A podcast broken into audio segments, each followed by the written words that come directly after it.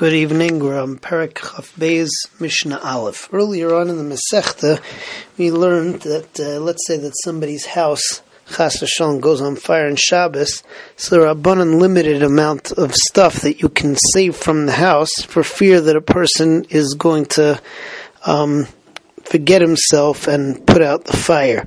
Uh, here we have a similar situation with somebody's barrels broke and uh, the Rabbanan said that you can only save the amount that uh, you're going to eat or drink for three sudais, for fear that uh, if we allow you to take out whatever you need to, so we're afraid that you're going to go get kalim and carry them in the Rosh Hashanah, which would be Asa Deraisa. So halacha is is that you can take mazan of three sudos and you can tell other people to come and uh, to save for yourself. Um, and then from there we move into another halacha. We say that you're not allowed to sponge up the, uh, the liquid from, from from the barrel uh, for fear that you're going to take you're going to sponge it up and then you're going to and then you're going to sponge it out, which would be a problem of sochet, which is which we talked about earlier on. That sochet is a malacha of mafarik uh, of dash, or or sometimes it's it's also usher because of because of koves. Um, from there, we move on to a third topic, and that is the topic of uh, juicing or juice, more specifically, that comes out of peris. So you have a machlekes over here. Let's say that that juice comes out of peris without you squeezing them. So the Tanakama says that uh, it's that the liquid is usher across the board. It's xer shazavu because we're afraid that if we let you drink that juice, you're going to come to squeeze the fruit.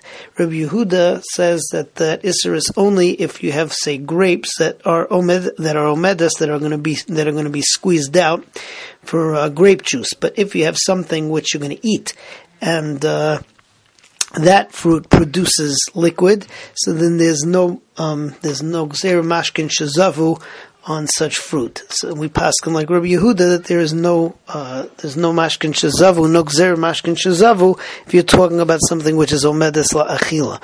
One last halach that comes out of this is let's say you have honeycombs and you uh, grind the honeycombs or crush the honeycombs, and then after the fact more honey drips out. So here you have a machlekas between a Tanakama and Rabbi Lezer as to whether the new stuff is aser on Shabbos, and we pass on like Rabbi Lezer that uh, it's mutter.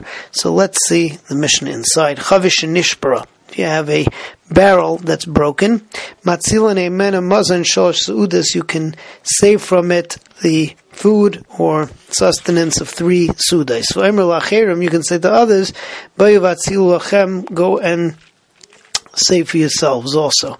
Bilvad yispaig, but you can't sponge up the liquid because uh, we're afraid that you're to that you're going to uh, squeeze it out afterwards. Ein sechten es haperis mashkin. Also, you're not allowed to squeeze out peris to take out juice. That's a malacha of mefarek, of dash, taking one particle of something from the other. Here, one liquid which is encompassed in the fruit and you're taking it out.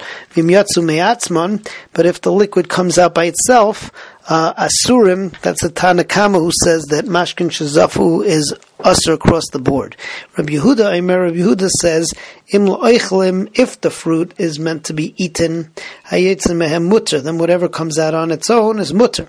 Mashkin, and if the fruit is meant to be squeezed, so then mehem usher. Now we pass them like Rabbi Yehuda, that the isser mashkin shazavu is only when the fruit is meant to be squeezed for its juice.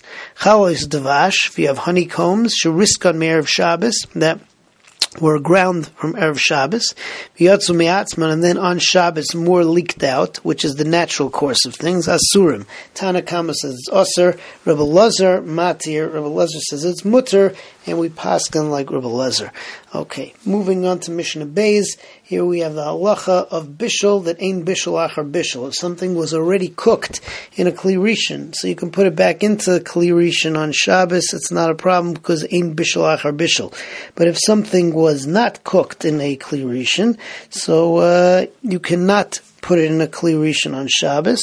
Not only that, you can't even put it in a kli sheni that's also drabanan, even though a kli sheni, which is the kli not that's on the fire, but that the kli that was on the fire gets emptied into a second kli that's called kli sheni, can't put it in there either because it's near a kamavashal.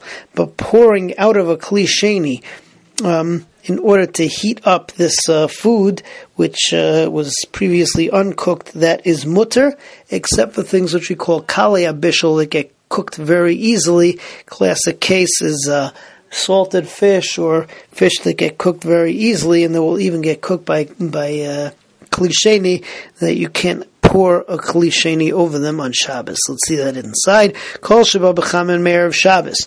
Anything which came in hot water over here, it means kli rishon. Shorin oso b'chamen b'Shabbos, so you can put into kli rishon on Shabbos, ein bishol achar bishol, therefore it's totally mutter. Kol shaloi ba b'chamen meir of Shabbos, but anything which was not cooked from Erev Shabbos, madichanai b'chamen b'Shabbos, so you can wash it, rinse it from a kli sheni on Shabbos but you can't put in a klisheni. You certainly can't put in a klirishan. Chutz min amaliach except for old salted fish. Vakul yisa ispinin is a type of fish which is very uh, thin and uh, it cooks easily. Shahadochasan zui gemar malachan that even rinsing it out of a klisheni uh, cooks it, and therefore there is an isser of bishul. Everybody have a good night.